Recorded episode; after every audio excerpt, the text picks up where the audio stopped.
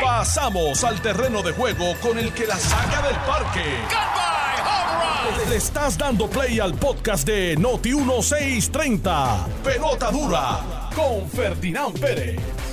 Muy buenos días, tengan todos bienvenidos a este su programa Pelota Dura. Estamos empezando la semana, empezando el juego. Ya dijeron play ball y estamos aquí desde Noti 1630, programa de Ferdinand Pérez. Esta semana vienen noticias importantísimas sobre, sobre nuestro amigo Ferdinand. Ya invito, yo no me toca a mí decirlas, las va, les va a tocar a él decirlas, pero pronto, pronto, pronto viene por ahí algo. Eh, programa de Ferdinand Pérez, este Carlos Mercado que le habla. Eh, agradecido siempre de la audiencia, de, la sintonía, de, ¿verdad? de todos los que están con nosotros conectados a través de Noti 1630, Noti 194.3 y también los que nos siguen en el programa a través de las diferentes redes sociales, principalmente por el Facebook Live de Jugando Pelotadura, Noti 1 TV y de Noti 1630. Usted está escuchando el mejor programa de la radio en el universo. ¿Ustedes se acuerdan que la lucha libre, en la lucha libre en Puerto Rico había, estaba el campeonato universal? O sea, que, o sea, que incluía todos los planetas, incluía la galaxia. todas las galaxias, los planetas que en aquel momento conocíamos y los que ahora conocemos. O sea que, eh, pues así mismo, aquí el, el que se ganó el campeonato, el campeonato universal de la radio en Puerto Rico de 10 a 12 es Pelota Dura. Y esta mañana yo presento al hombre que no ha parado de trabajar. Mire, en el fin de semana me enviaron un escrito que venía del Senado. Y yo, yo lo leía y yo decía, Jorge Colbert, Jorge Colbert, Jorge Colbert, ¿Tú crees? Jorge Colbert. No, hombre, no. Ese muchacho no ha parado de trabajar todo este fin de semana. Le mandaron a hacer una segunda tesis, una segunda tesis para su doctorado en cuántas veces se ha autoconvocado la Asamblea Legislativa en los últimos 40 años. Aquí está el hombre, la leyenda, el mito, Jorge Colbert Toro. Buenos días, Jorge. ¿cómo Buenos días, Carlos. Saludos para ti y los amigos Radio Escuchas de Noti 630. Un placer, como siempre, compartiendo contigo y los amigos Radio Escucha en, esto, en este gran programa, eh, jugando pelotadura y ya anticipando el pronto regreso de nuestro querido amigo y hermano don Ferdinand Pérez y Román, que ya muy pronto estará con nosotros. Eh, y eso son pues, grandes y grandes noticias. Tuve, tuve el fin de semana, me, me, me texté con Ferdinand un ratito a ver cómo iba todo y va muy bien, Carlos, así que eso nos alegra Sí, mucho. eso, muy buenas noticias. Él está, está pompeado, está. Dice que este, se siente bien contento, se siente eh, con energías, con mucha energía. eh, se siente poco a poco más restablecido de salud y, ¿verdad? y si Dios lo permite, eh, lo tenemos pronto, prontito ya, prontito por aquí con nosotros y también pronto, pronto también por, por a través de la televisión en el programa Jugando Pelotadura. Eso, de estamos, estamos esperanzados que, que, que ese, que ese regreso sea muy, muy pronto. Eh, y, y, a, y a juzgar por, la, por, su- por sus propias palabras, pues, ¿verdad? Este, su recuperación va viento en popa y va, y va muy, muy bien. Así que a él, a su familia, un fuerte abrazo aquí directamente desde, desde Noti1, de parte de, de ¿verdad? A título personal, pero también a título de todos los que hemos estado eh, siguiéndolo, siguiendo todo este proceso y, siguiendo, y dándole algún apoyo a toda la gente que le escribe a través de las redes sociales, a toda la gente que le escribe directamente a él, la gente que le escribe a través del, de, de, las- cuentas personales o de las cuentas de, los diferentes programas. Siempre agradecidos por, por su apoyo. Continúen con ese apoyo que ya invito, Ferdinand, lo tenemos con nosotros.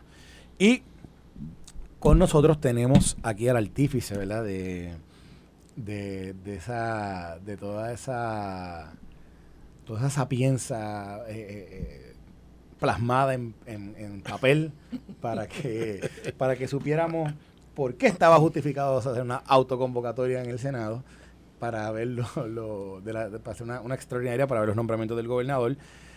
¿Qué ha ido pasando durante el, de- después del viernes que Jorge, Jorge y este servidor cuando estuvimos allá en Plaza que estábamos analizando eh, esa, esa extraordinaria, Jorge vino vestido filoteado ese día porque iba a trabajar un montón. Ese, él dijo que iba a ver la extraordinaria y una hora después el gobernador retiraba los nombramientos y comenzaba un, tiroteo allí entre el Senado y Fortaleza eh, sobre si era correcto el retiro del nombramiento, no era correcto, se podían volver a nominar, no se podía, la, sobre, sobre la convocatoria, si era correcta, no era correcta. Bueno, una, una controversia que ha estado todo el fin de semana, pero que aparentemente su punto culmen es, una conversación que ha tenido el presidente del Senado con el gobernador, de eso vamos a hablar ahora, una conversación que, ¿por qué ahora? Porque no la tuvieron antes, pero eso vamos a discutir eh, todo lo que hay alrededor de eso. Hay un tema súper importante que salió este fin de semana, que lo vamos a estar discutiendo aquí, un tema súper serio, que tiene que ver con el Centro Comprensivo de Cáncer, que anuncia eh, en este fin de semana que iba a radicar una querella contra el eh, ante el gobierno federal contra la aseguradora Triple M eh, donde alegan que por cinco años la aseguradora se ha negado a otorgarle un contrato de, para Medicare Advantage y Platino. ¿Es esto cierto no es cierto? Hoy vamos a tener aquí al presidente de Triple M. Vamos a estar preguntándole sobre esto, vamos a estar hablando sobre esto. Así que todo el que tenga preguntas sobre, sobre el tema de Triple M y el Centro Comprensivo de Cáncer y la cobertura de, esta aseguradora sobre, sobre si usted es un si usted es un cliente de ellos y tiene alguna pregunta sobre eso, envíenos la que si nos da tiempo se la vamos a hacer. Eh, obviamente, este fin de semana una mega controversia ahí en la palguera. Eh, se formó el titingo ayer en, allí en, la, en los predios de lo que de lo que se alega que es la casa de, los papás del esposo de Jennifer González. Eh, allí fueron allí fueron unos cuantos justicieros. Eh, y fueron a tratar de supuestamente hacer justicia, pero realmente es eso justicia. Vamos a discutir eso, vamos a discutir ese tema. Eh, vamos a discutir el, si, un mal justifica otro mal.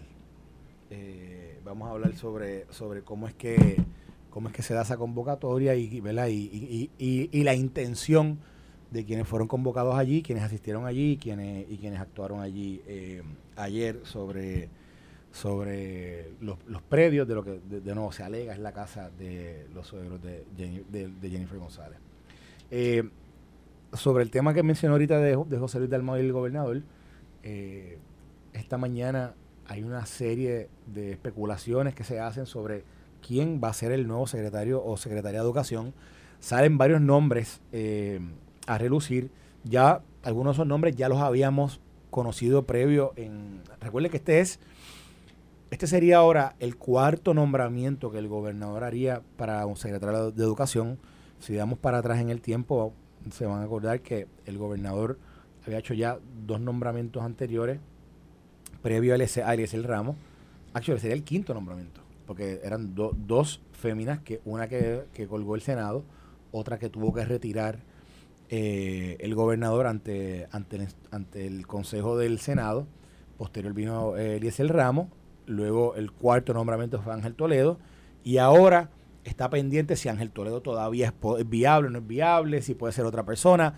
Eh, las interioridades de esa conversación que hubo, que, tuvo que tuvo este fin de semana el gobernador con el presidente del Senado, no las sabemos todas, ¿verdad? Pero, pero aparentemente, ¿verdad? Todavía Ángel, Ángel Toledo tiene vida. Vamos a discutir también eso. Sale una noticia importante sobre, sobre los alcaldes que quieren controlar los aeropuertos. Vamos a tener una conversación también sobre eso, a ver, a ver qué es lo que está pasando ahí con, con eh, todo el tema de, los aeropuertos. Ya hay fecha para, para primera primaria eh, presidencial republicana en Iowa y en New Hampshire. Eso lo vamos a hablar ahorita. Ya vamos a dar las fechas, vamos a decir, a dar un estatus de qué es lo que está pasando allí. Y eh, en temas en temas de deporte, ayer San Germán sobrevivió. Está la gente de la cuna contentos porque porque pensaron que Bayamón pensaba que iba, que iba a barrer allí, llevaron a la escoba y tuvieron que regresar eh, con la escoba entre las patas, como dicen por allí. Así que eso vamos a estar hablando. Pero Jole, vamos a empezar rapidito con el tema que, que en el cual yo sé que tú, tú lo has estado trabajando muy de cerca y es, y es todo este tema de la, de la disputa y controversia entre el presidente del Senado y el gobernador. Y mira el pie forzado que voy a dar para, para hacer este análisis. Tú mismo me decías a mí la semana pasada, me decía, Carlos, Chicos, si, si yo fuera yo, yo, yo buscaría que, esto, que, que tanto el presidente del Senado y el gobernador hablaran, que hablaran, que tuvieran una conversación. Y entonces hoy nos enteramos, ¿verdad? Por voz del mismo presidente del Senado, que esa conversación se dio finalmente, creo que ayer. El sábado. El sábado. se dio el sábado. Y todo lo que parecía que, había una, o sea, que, estaban las armas afuera y que había un tiroteo de la vila, de momento como que todo cambió después de esa conversación. Escuchamos al presidente del Senado, incluso hasta, hasta discutiendo el, el, que es prerrogativa del gobernador volver a hacer los nombramientos. En un momento dado ya se había dicho que no, que eso era imposible, que ya eso era como si fuera cosa juzgada y pegar la controversia eh, de que si se podía, no se podía, volver a nombrar a las personas que el gobernador había enviado, el, había enviado eh, al Senado para que fueran confirmados y, y sobre los y sobre los cuales esos nombramientos se hizo esa autoconvocatoria del Senado para ver esos, esos nombramientos. ¿Por qué esa conversación se da tan tarde en el juego? Bueno, en primer lugar, porque tenemos que recordar que en nuestro sistema constitucional, eh, de tres ramas de gobierno, el gobernador tiene la facultad de hacer los nombramientos que entienda necesario, ¿verdad? Los, que sean los, puestos constitucionales, los secretarios de gabinete, jefes de agencia y otras entidades que se crean mediante leyes orgánicas. Hay cargos que requieren el consentimiento del Senado. Hay, hay otros cargos, eh, muy pocos, que tienen el consentimiento inclusive de los ambos cuerpos, del Senado y la Cámara de Representantes. Por ejemplo, el secretario de Estado va a confirmación a ambos cuerpos. El panel del FEI el Contralor, eh, son algunos ejemplos de nombramientos que pasan por el crisol de ambos cuerpos legislativos. El resto pasa por el Senado. Y hay posiciones que el gobernador, particularmente las creadas por orden ejecutiva, que el gobernador no tiene que someter sus nombramientos a consideración del Senado. Por ejemplo, la posición de la Secretaría de la Gobernación. Eso es un puesto que el gobernador designa porque es, es un puesto dentro de la rama ejecutiva. Director de Prafa. Exacto. Eh, eh, cuando, el gobernador me nombró, yo no tuve que pasar exactamente. yo fui secretario de Asuntos Públicos y mi puesto en las dos ocasiones nunca va a... Interesante que el director de Prafa, por ejemplo, es una agencia creada por ley, pero, pero por disposición eh, de ley también pertenece a la oficina del gobernador. correcto. Así que no tiene que pasar por el control del, del Senado. Correcto. Entonces, pues, el dentro de, de nuestro marco constitucional hay diferentes tipos de nombramientos. Hay nombramientos interino, hay nombramientos en receso, eh, ¿verdad? Y los que son confirmados, que son ya en propiedad. El, para que la gente ¿verdad? Eh, eh, entienda, cuando la legislatura no está en sesión, quiere decir entre el segundo lunes de enero al 30 de junio, que es cuando está en sesión, cuando el gobernador nombra a una persona dentro del proceso de sesión, el, el nominado no puede entrar en funciones hasta que el Senado lo confirme. Eh, pero cuando termina la sesión, como acaba de ocurrir el 30 de junio, y el gobernador hace un nombramiento que se llama un nombramiento en receso, o sea que hay receso legislativo, esa persona sí entra con todas las facultades eh, a ejercer el cargo hasta que el Senado actúe sobre ese nombramiento, que teóricamente se plantea que sería en la próxima sesión ordinaria, que la que empieza en agosto, pero, y esta es quizás la verdad, el medio de la controversia, eh, el Senado puede autoconvocarse, o sea, citar al Senado, a sus propios miembros, eh, para atender asuntos de naturaleza interna del cuerpo o asuntos sobre la mesa. ¿Qué quiere decir eso?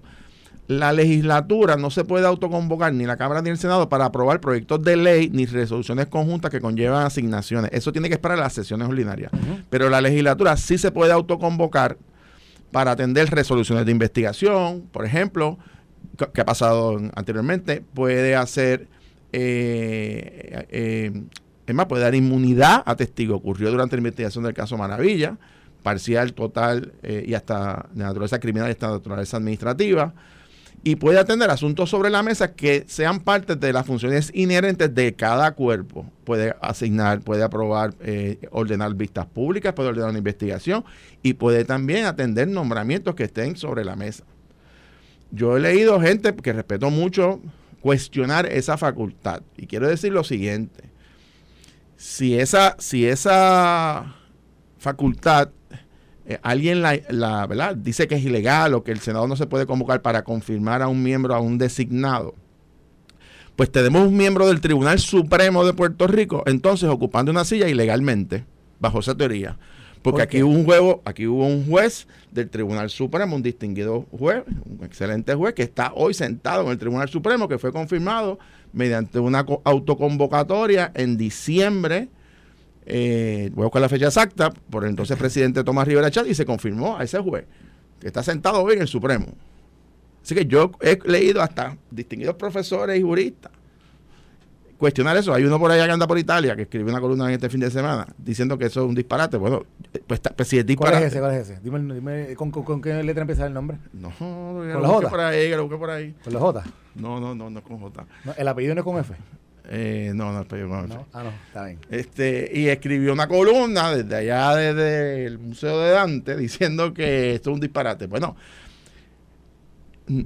primero que llevamos 40 años, desde hace 40 años, Carlos, desde 1983 y 1984, hay dos casos particularmente del Tribunal Supremo que establecieron, primero, que la Asamblea Legislativa tiene funciones, cito, continuas y permanentes a lo largo de su mandato. ¿Qué quiere decir eso? Que la legislatura, aunque no esté en sesión para atender medidas que requieran aprobación de ambos cuerpos, sigue funcionando. Puede haber vistas públicas, puede haber investigaciones, puede citar testigos, puede requerir documentos.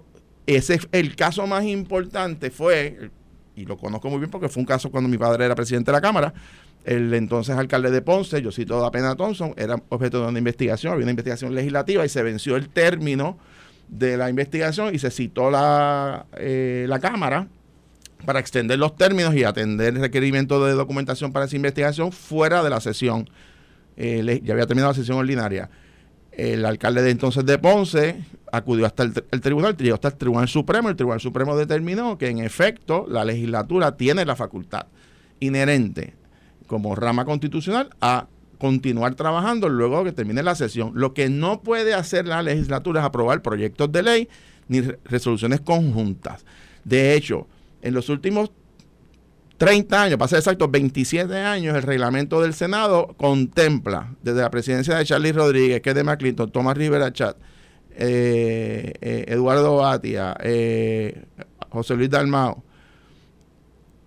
contemplan su reglamento que el Senado puede autoconvocarse para atender diferentes asuntos, entre ellos en múltiples ocasiones ha ocurrido confirmación o, rechazo de nombramiento. De hecho, el más conocido de todo, el más extenso de todo, fue el que ocurrió en el 12 de septiembre del 2012, es decir, en una varias semanas antes de las elecciones del 2012 que gana Alejandro García Padilla, cuando el PNP todavía controlaba el Senado, que Rivera Chat convoca una sesión no, no, había segunda sesión ordinaria, así que es una sesión que se autoconvocó el Senado y atendió 43 nombramientos. Por lo tanto, eso es, ese es, que es, obvio que sí puede hacerlo el Senado. y, eso no, hay, no, debe haber duda. Pues yo no creo que haya duda. Y de nuevo, y si Cox, perdón, el, que estaba en Italia eh, tenía duda, pues, pero, pero, o sea, aquí el tema, aquí ah, el tema realmente era. Yo, yo creo que más, más, más controversial que si se podía o no se podía autoconvocar el Senado era yo creo que fue el, tema de el retiro ah, de los nombramientos del por el gobernador y entonces la controversia que surge posterior, ¿verdad? De que ya los presentó, no los puede volver a, no los puede volver Esa es otra controversia. Esa es una controversia aparte. Pero, tu pregunta que tú decías, que lo, que ocurre es que, ¿por qué llegamos hasta aquí, verdad? Bueno, por la primera vez, para que para tener claro cuál es el, Estado de Derecho, cómo se supone que funciona el opera la Asamblea Legislativa, y entonces la pregunta es, ¿qué fue lo que ocurrió con el gobernador? Bueno, que el gobernador había hecho unos nombramientos, algunos estaban bajo consideración, entregando documentos y demás, pero cuando llega al final de la sesión, como terminan esos nombramientos, el gobernador lo que hace es y el, y el Senado, si no actuara sobre ellos, el, el, pues quedan fuera. Así que el gobernador que hace retira los nombramientos para que no queden fuera de sus posiciones y vuelve y los presenta el, el día después que, que, termina la sesión. ¿Por qué? Porque entonces entran como nombramientos en receso. Quiere decir que se mantienen en sus cargos. Eso fue lo que ocurrió aquí. Ajá. Y eso es una prerrogativa que tiene el gobernador. Eso no es nada ilegal, no es nada, es, parte, ¿verdad?, de las facultades que tienen los gobernadores, lo han utilizado todos los gobernadores. Así que ese no, nadie está sorprendido. ¿Qué ocurre? Pues el presidente del Senado coge los 16 nombramientos que entran en funciones inmediatamente que el gobernador somete y convoca, autoconvoca al Senado para, para atenderlo. El Senado pudo haber hecho lo siguiente, pudo haber ordenado vistas públicas, pudo haber bajado un informe allí mismo, un descargue, pudo haberlos colgado, pudo haberlos aprobado, pudo haber aprobado algunos y otros no, pudo haber señalado este, cuál es el estatus de cada uno, un informe de cada uno de estos nominados para la comisión de nombramiento. Pudo haber hecho muchas cosas, pero todo el mundo entendió que era que iba a colgar a los 16. La masacre de Roja le decían. Y la información que, que, habíamos conversado era que la información, por lo menos que yo, que conocía, porque yo te había dicho siempre que estos son decisiones del cálculo, era que había algunos de esos nombramientos que tenían, tenían los votos o podían tener los votos. El más, quizás el más complicado era el del secretario de Educación, porque todos sabemos la controversia, pero los otros no necesariamente se iban al mismo bote. Pero el gobernador, quien es el único que puede hacerlo, vamos a estar claros, él mismo, después que los designa, él los retira. Eso solamente lo hace él. Por lo tanto, el Senado entonces no puede actuar sobre esos nombramientos porque al retirarlo quiere decir que esas personas entonces no van a estar ocupando las posiciones en receso. Y tiene que venir o nuevos nombramientos o esperar hasta la próxima sesión. ¿Qué es lo que yo... Entonces, ¿qué sucede? Que en esa discrepancia que puede haber, por, a mi juicio, como todavía señalado, ¿verdad? Eh, el gobernador pues tiene sus prerrogativas y el Senado tiene sus prerrogativas pues se dio la situación donde terminó la sesión eh, y él los nombra y luego los retira 24, 48 horas después, anticipando que pudiese ser el caso de que se, se colgaron algunos de ellos. Es una decisión del gobernador y, y, ejerció su función igual que el Senado. En ese eh, interín, pues el sábado, la información que tengo es que conversaron eh, y que se, se, expusieron cada uno su, ¿verdad? sus roles como como funcionarios electos por el pueblo, qué es lo que se supone que sea, cuál es la interpretación. Hay una urgencia, por un lado, de que no puede haber unas agencias sin una cabeza porque estamos a, punto de empezar. Y, eso se entiende. Y el, Departamento de Educación yo creo que está clarísimo para todo el mundo. Claro. tiene que tener y hay otras posiciones importantes, hay otras, sin embargo, porque tienen otros requerimientos de documentos, etcétera, etcétera. Y dentro de esa conversación se, se planteó la, el, el elemento que tú planteas, si una persona que fue nominada y rechazada puede volverse a, nominar en receso. Y esa es la controversia. Y por lo menos lo que yo entiendo es que va a venir, la mayoría de los nombramientos eh, que, vienen son nuevos, o sea que subsanaría el argumento de que no puedes volver a nominar los mismos. Y por ejemplo, el caso de educación, pues si va a venir otra nueva persona, y esta mañana Carmelo Río dijo aquí que, que eh, aparentemente es una femina, otra persona, pues quiere decir que entonces no es el mismo educación. Pues eso no era problema. Bueno, pero esta mañana también estaba viendo un artículo de prensa, no sé ahora dónde fue, que decía que el nombramiento de Ángel Toledo todavía estaba eh, vivo. Eh, entiendo que es que dentro del barajeo de nombres y la toma de decisiones parece que todavía no está definido eso si va a ser una femina o no va a ser, o va a ser Ángel Toledo. Así que Digo, eso lo leí ahorita, eso lo leí hace como, como media hora. No estoy, no estoy claro, ¿verdad? De, de realmente qué es lo que el gobernador va a decir. Pero, pero, yo quiero decir algo con esto los nombramientos la gente comienza a especular y pegan a tirar nombres hacia lo loco y, están los que ellos mismos están tirando, están buscando, no, di el mío, di el mío, deja, soy yo, eh. No, no, di. Y entonces para le pregunta, no, yo no sé, yo no, sé, yo, no, no, yo, conmigo, de, conmigo, cojo, será, me siento privilegiado, pero, pero, tú sabes, ese es su, su, su de fama, pero, pero a la gente que ve eso y que lee esas noticias, le digo, calma, porque la especulación, es más, yo conozco un gobernador que decía, tú tiras tu nombre al medio y te, y te cancelas. Es que yo eso te iba a decir, tú tiras tu nombre al medio y en Fortaleza, una de las razones por las cuales le ponen guillotina a potenciales candidatos es que los filtran y empiezan a decirlo a todo el mundo y ahí mismo, y yo te lo digo, yo lo viví con Silvia Calderón y lo viví con Andrés García Padilla, o sea, porque una de las cosas que tú pones en, ¿verdad? en juicio en ese proceso de evaluación es la discreción. Eh, y si tú cuentas para adelante una reunión con el gobernador o con la gobernadora, y empiezas a decir que tú estás en, empiezas a especular o, a fomentar o llamar a los medios para decir que me están considerando, qué sé yo qué, muchachos, eso es mortal. Eso porque entonces se afecta, ¿verdad?, la relación de confianza que debe haber con el primer ejecutivo. Eh, pero, pero a tu pregunta, la duda, fíjate, quien trae primero el elemento o el argumento de que no se puede volver a designar a una persona que se retira en un, ¿verdad? un nombramiento en receso, se retira cuando el cuerpo se autoconvoca, quien lo trae ese argumento inicialmente es el expresidente Tomás Rivera Chats, no es el Partido Popular. Y él hace el planteamiento, ¿verdad?, de que sería una manera de burlar el proceso de tú nombrar, retirar, volver a nombrar, retirar y que, y que se está violando el espíritu de la Constitución, ¿verdad? Esa parte, yo te diría que eh, de ese punto tan específico, yo no recuerdo ningún caso que se haya llevado así, o sea que quizás sería esa parte algo novel, pero de lo que no tengo dudas es que cuando el gobernador retiró los nombramientos en receso, todos cesaron en sus funciones. porque eh, porque no, pues entonces no designa a nadie, ¿entiendes? Así que yo me imagino que entre hoy y mañana el gobernador está haciendo nuevos nombramientos que al entrar en receso, pues entran en funciones. Bueno, nosotros vamos a pausar brevemente, pero vamos a regresar con este análisis que, pasa ahora, ¿verdad? En términos de la relación con el Senado y el, gobernador, sigue, sigue estando en, el aire. Posiblemente se habla de un posible anuncio de un nuevo secretario de Educación ya mismito, pero eso lo, vamos a dar el remojo, vamos a esperar que el gobernador haga su... ¿Secretario o secretaria? Tú lo sabes. Vamos a pausar y regresamos brevemente a trabajo. Estás escuchando el podcast de Pelota Dura, en Noti1 con Ferdinand Pérez.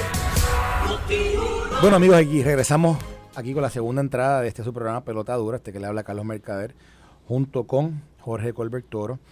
Y estábamos discutiendo hace breves minutos el, todo lo que todo lo que pasó este fin de semana entre el gobernador y la Casa y la Casa Blanca y el y el Perdón. estaba leyendo la noticia de Casablanca aquí Y, este, y el presidente del Senado, eh, José Luis Dalmau. Vamos a continuar eh, discutiendo lo que va a pasar eh, posiblemente entre hoy, esta tarde, con el nuevo nombramiento del próximo secretario de Educación. Pero antes de eso, este fin de semana hubo una nota que, que salió en el periódico y esta mañana ha sido ha sido un tema de discusión, tanto aquí en Noti1 como en otros medios, y es eh, un tema que a todos nos debe, nos debe, nos debe llamar la atención e interesar, y tiene que ver con una denuncia que hace el Centro Comprensivo de Cáncer, lo hace en voz de la doctora Marcia Cruz Correa, que es la directora ejecutiva del Centro Comprensivo de Cáncer, donde dice en el parte del periódico que, se menciona eh, sobre esta controversia que va a radicar una querella ante el gobierno federal, particularmente las oficinas de CMS, CMS, que es quien, eh, digamos, es el, super, fiscalizador, el fiscalizador de los fondos Medicaid y Medicare que se, que se otorgan a, los, las diferentes jurisdicciones eh, en los Estados Unidos porque dice que la aseguradora MMM se ha negado por cinco años corridos a otorgarle un contrato para Medicare Advantage y Platino. Para responder a esto y hablar un poco en detalle de qué es lo que está pasando, hemos invitado al buen amigo, el presidente de MMM Healthcare, a Ricardo Rivera Cardona, para que esté con nosotros esta mañana y podamos entender cuál, cuál es la posición de la aseguradora y. Así que esta controversia, ¿cómo la podemos resolver? Así que, Ricardo, buenos días, bienvenido a Pelotadura. Buenos días, Carlos, y buenos días, Jorge, y buenos días también a todos Radio Escucha. Gracias por permitirme estar en su programa. Mira, eh, saludos, buen día. Presidente de, del saque. una reacción a, esto que a esto que sale público, eh, salió en el fin de semana, pero que es hoy es noticia en diferentes medios en Puerto Rico. Pues mira, mi primera reacción, este, especialmente a, las imputaciones, es primero a los afiliados, porque el, una cosa es la contratación, otra cosa es el acceso. Y en términos de los accesos, nosotros contamos con una red robusta y los servicios están disponibles y se han dado. Y, y los miles de afiliados que han necesitado tratamiento de cáncer, se le ha dado incluso a aquellos que por X o Y razón han tenido que ser a través de eh, la institución, el comprensivo de cáncer, lo hemos hecho a través de cartas de acuerdo. El comprensivo está está contratado para CES y este y hay una una comunicación. So, eh, es importante mm, es importante que los afiliados no se lleven la o malinterpreten que es que no hay acceso, hay acceso a los servicios y tenemos y tenemos entidades de alta reputación como el Hospital Oncológico, como el Pavía, como Auxilio Mutuo que dan servicios. Y algo que quiero algo que quiero eh, resaltar y aclarar es que eh, se está dando la impresión que los ah, los pacientes de cáncer reciben sus tratamientos por el hospital principalmente y no es así. La mayoría de los pacientes de cáncer reciben sus tratamientos ya sea a través de la oficina en ambientes ambulatorios, y eso quiere decir o en la oficina del médico o en un centro de infusión, y hay compañías que van directamente al hogar de, estos pacientes. Así que, eh, y esa es la vasta mayoría, ¿no? No quiero ser absoluto, pero más del 90% de los tratamientos se dan en esos en esos ambientes ambulatorios.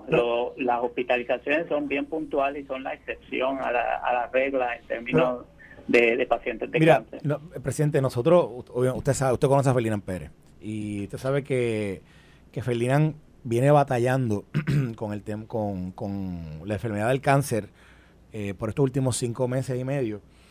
Y en toda esta lucha hemos tenido conversaciones donde Ferdinand mismo nos ha estado hablando eh, muy puntual sobre cómo en este hospital, en el Centro Comprensivo de Cáncer, eh, los servicios han sido de primera y, que ha tenido él una experiencia extraordinaria. Él, él, él, nos ha dado anécdotas con el personal médico, con los recursos que tiene este hospital. Su experiencia ha sido excelente.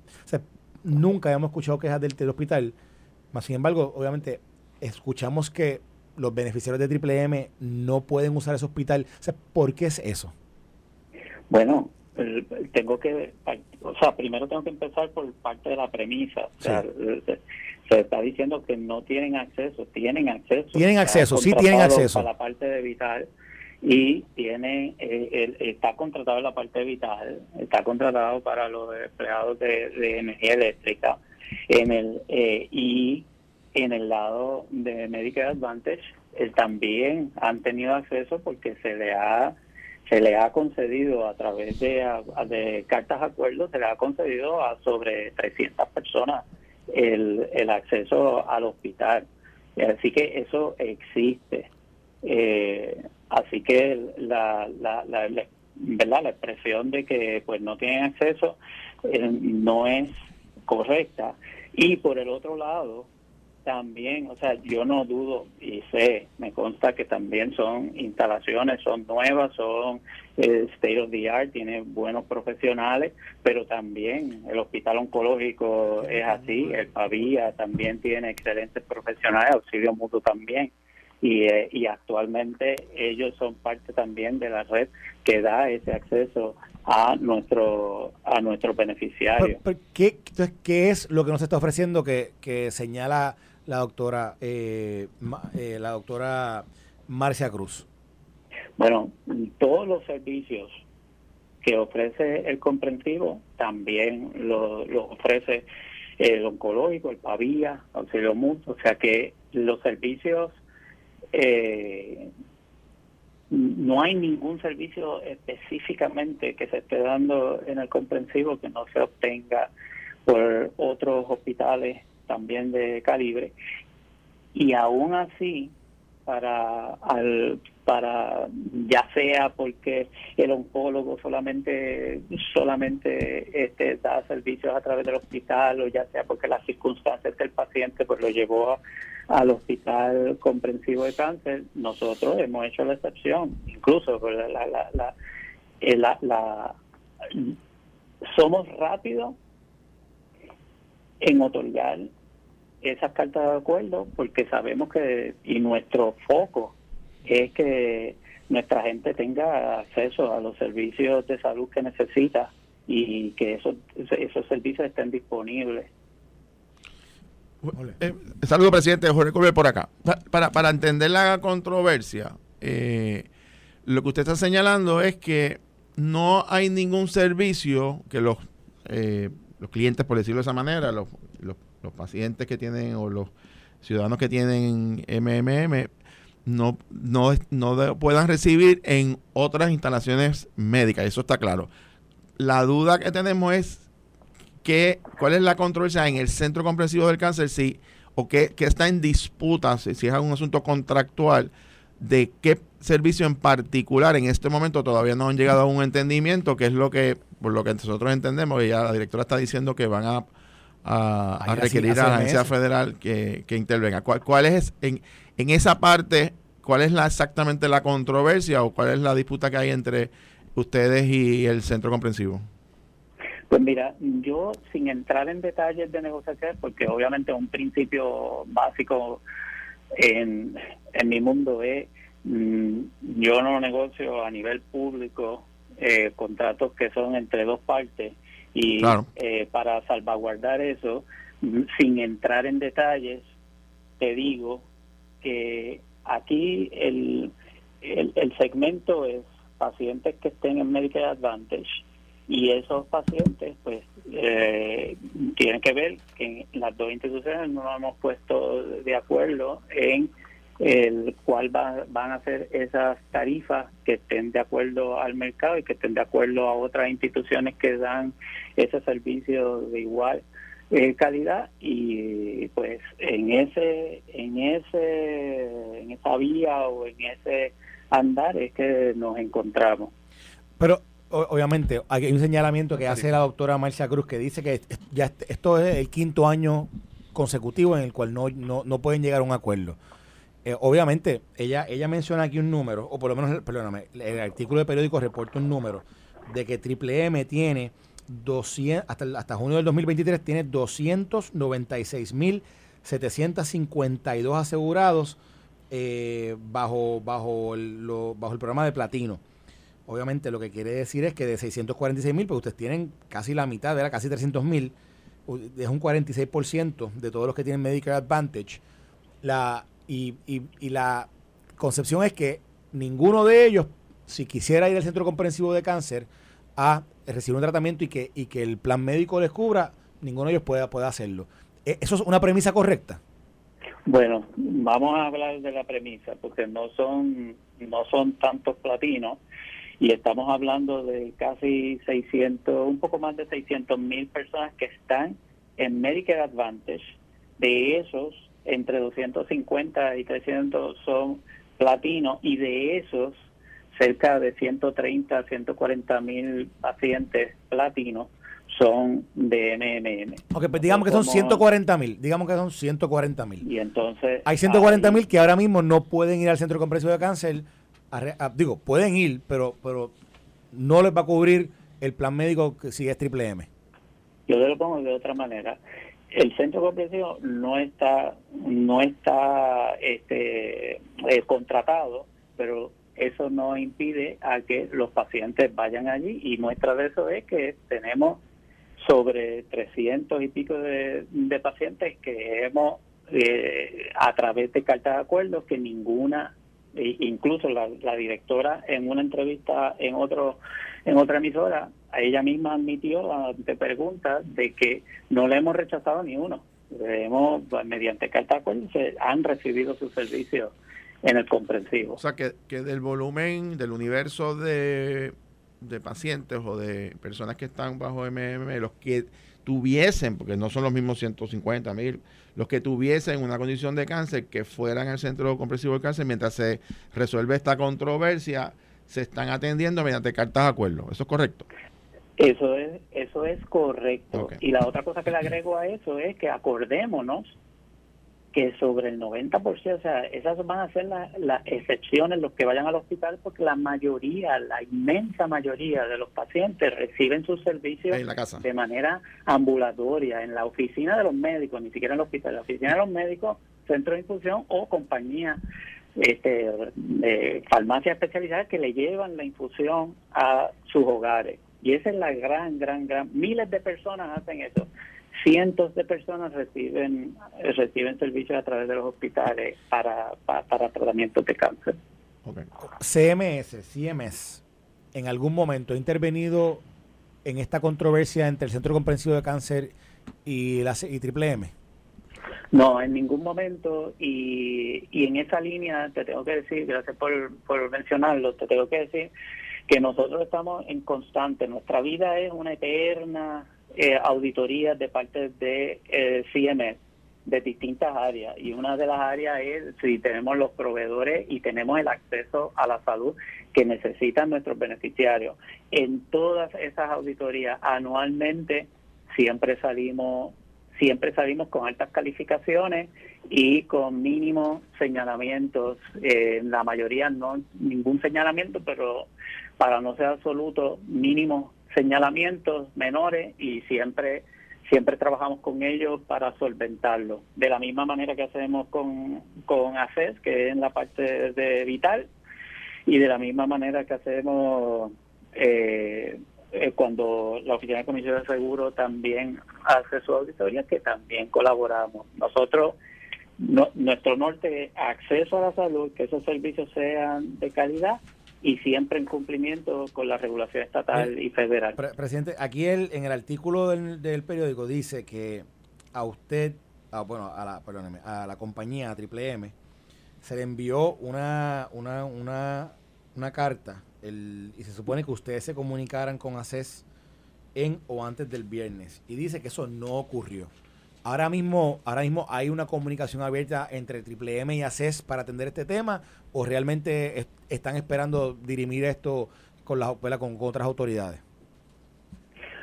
Eh, estás hablando de... dice um, aquí, mire, yo voy a leerlo, voy a leerlo para darle contexto. Dice, dice, a los platinos, la compañía Triple M no les permite todo. Ya la licenciada Edna Marín, directora ejecutiva de ACES, les envió una carta hace varios días en que les pide evaluar la limitación de servicios porque según el contrato no puede haber una exclusión y menos de un grupo de alto riesgo como son los pacientes de cáncer. Dice, según comentó, Marín le había pedido a Triple M que se comunicaran con la institución en o antes del viernes, lo que no ocurrió.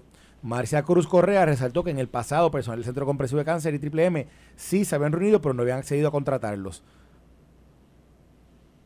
A, esta, eso, eh, a eso carta me refiero. A eso es a lo que te refieres. Ok, bueno. Eh, primero que todo lo que es platino el gobierno federal ha sido bien claro y de, eh, diciendo que es jurisdicción de CMS. Esos son eh, programas federales y tan pronto está catalogado como platino, se convierte en un Medicare Advantage, no ya deja de ser reforma, a pesar de que es dual porque cualifica para ambos, pero el gobierno federal la ha sido bien claro y lo ha estipulado múltiples veces y la, jurisprudencia federal también lo ha establecido así. Pero más allá, más allá de eso, entrando a la carta, nosotros recibimos una carta y, la, y, lo que y lo que decía era nos exhortaba a que pues resolviéramos resolviéramos este asunto. Te tengo que ser claro, no la tengo al frente mío, no recuerdo que hubiera una fecha límite, sin embargo, eh, nosotros eh, la contestaremos pertinentemente en el momento que, sea pertinente y eh, nosotros pues seguimos seguimos abiertos y prestos a a continuar trabajando hacia el futuro para, para este, el beneficio de nuestros afiliados. Bueno, presidente, mire, de, de parte, ¿verdad? Esto, esto es título personal y una opinión. Yo, esto, esto crea incertidumbre y, y digo, y, y, aquí nadie le puede decir cómo, cómo manejar la, una, esto es una negociación como, como cualquier otra negociaciones que se hacen entre, entre diferentes entidades. Yo sé que eso es algo que ustedes están manejando allá pero se crea incertidumbre entre, entre, entre los clientes que ustedes tienen, Hemos recibido aquí múltiples mensajes de personas que son eh, clientes suyos que tienen dudas, de diferentes dudas, la mayoría relacionadas con este tema.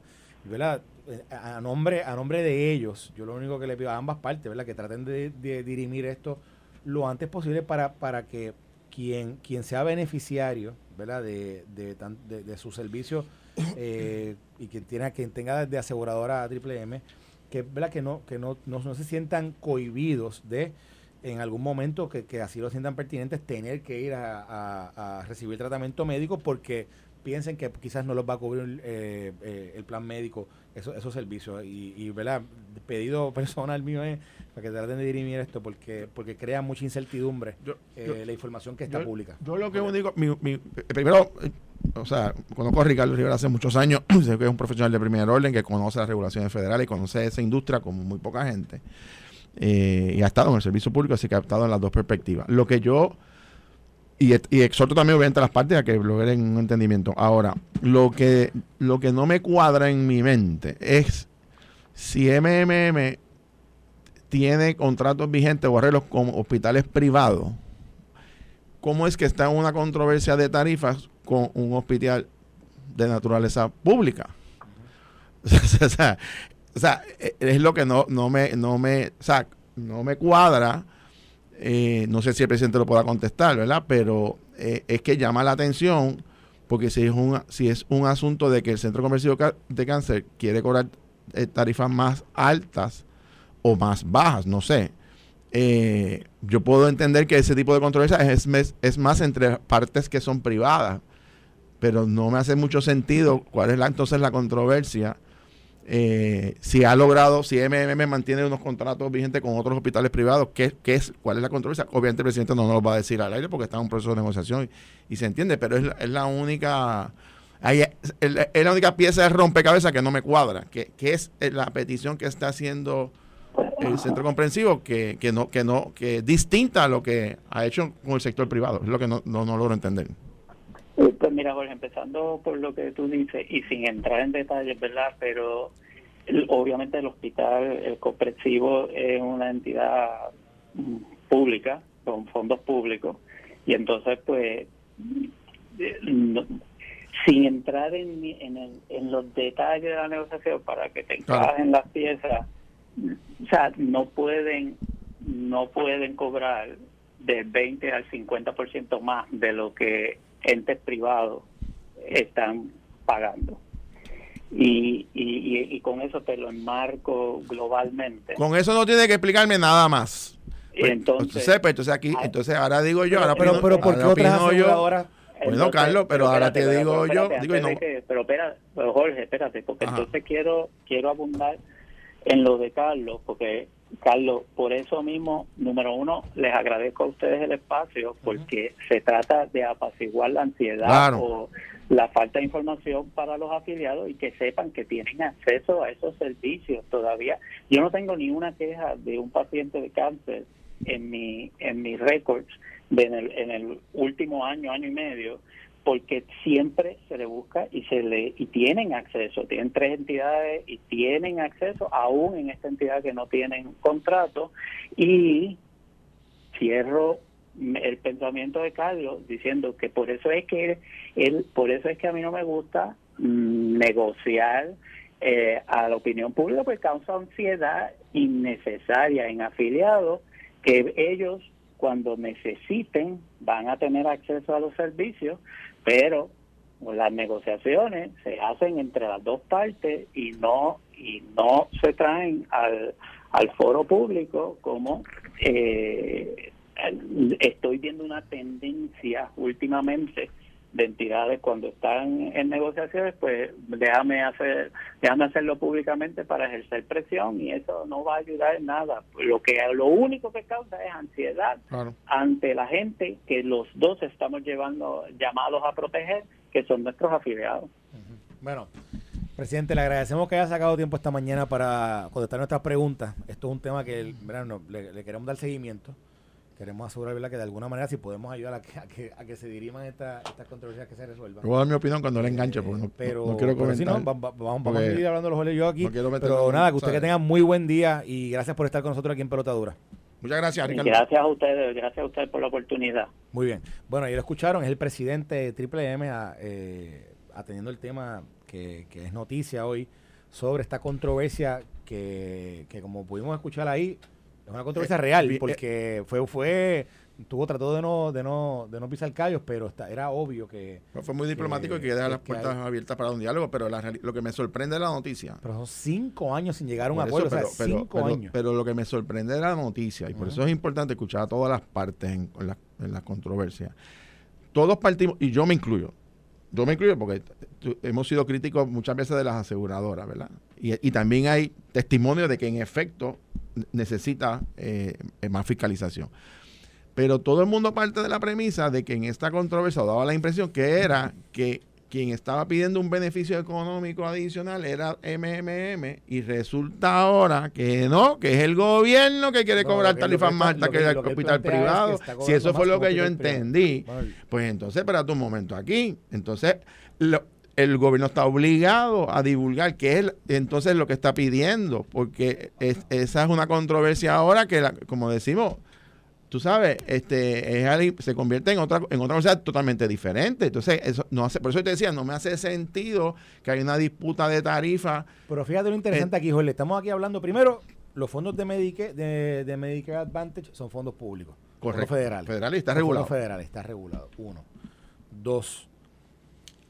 La, la, noticia dice que hay casi todas las otras aseguradoras tienen acuerdo con el Centro Comprensivo de Cáncer.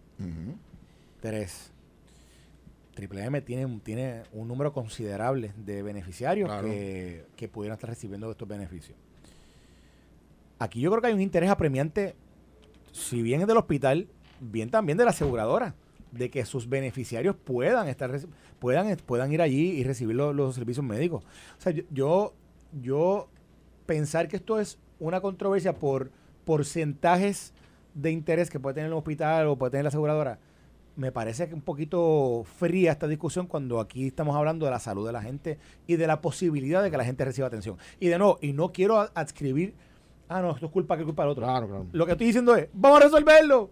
Vamos a resolverlo porque contra está del caray que, que tengan beneficiarios de, de cubiertas médicas que están cuestionando hoy si pueden o no pueden ir a un hospital, porque hoy el Centro Comprensivo de Cáncer trata el cáncer, pero también trata cualquier otra enfermedad que, puedan que pueda tener. Ahí hay una, hay una sala eh, de emergencia allí que recibe a todo el mundo. Y obviamente es un lugar adicional que el beneficiario puede ir a, a recibir. Esto fue el podcast de Noti1630. Pelota dura con Ferdinand Pérez. Dale play a tu podcast favorito a través de Apple Podcasts, Spotify, Google Podcasts, Stitcher y notiuno.com.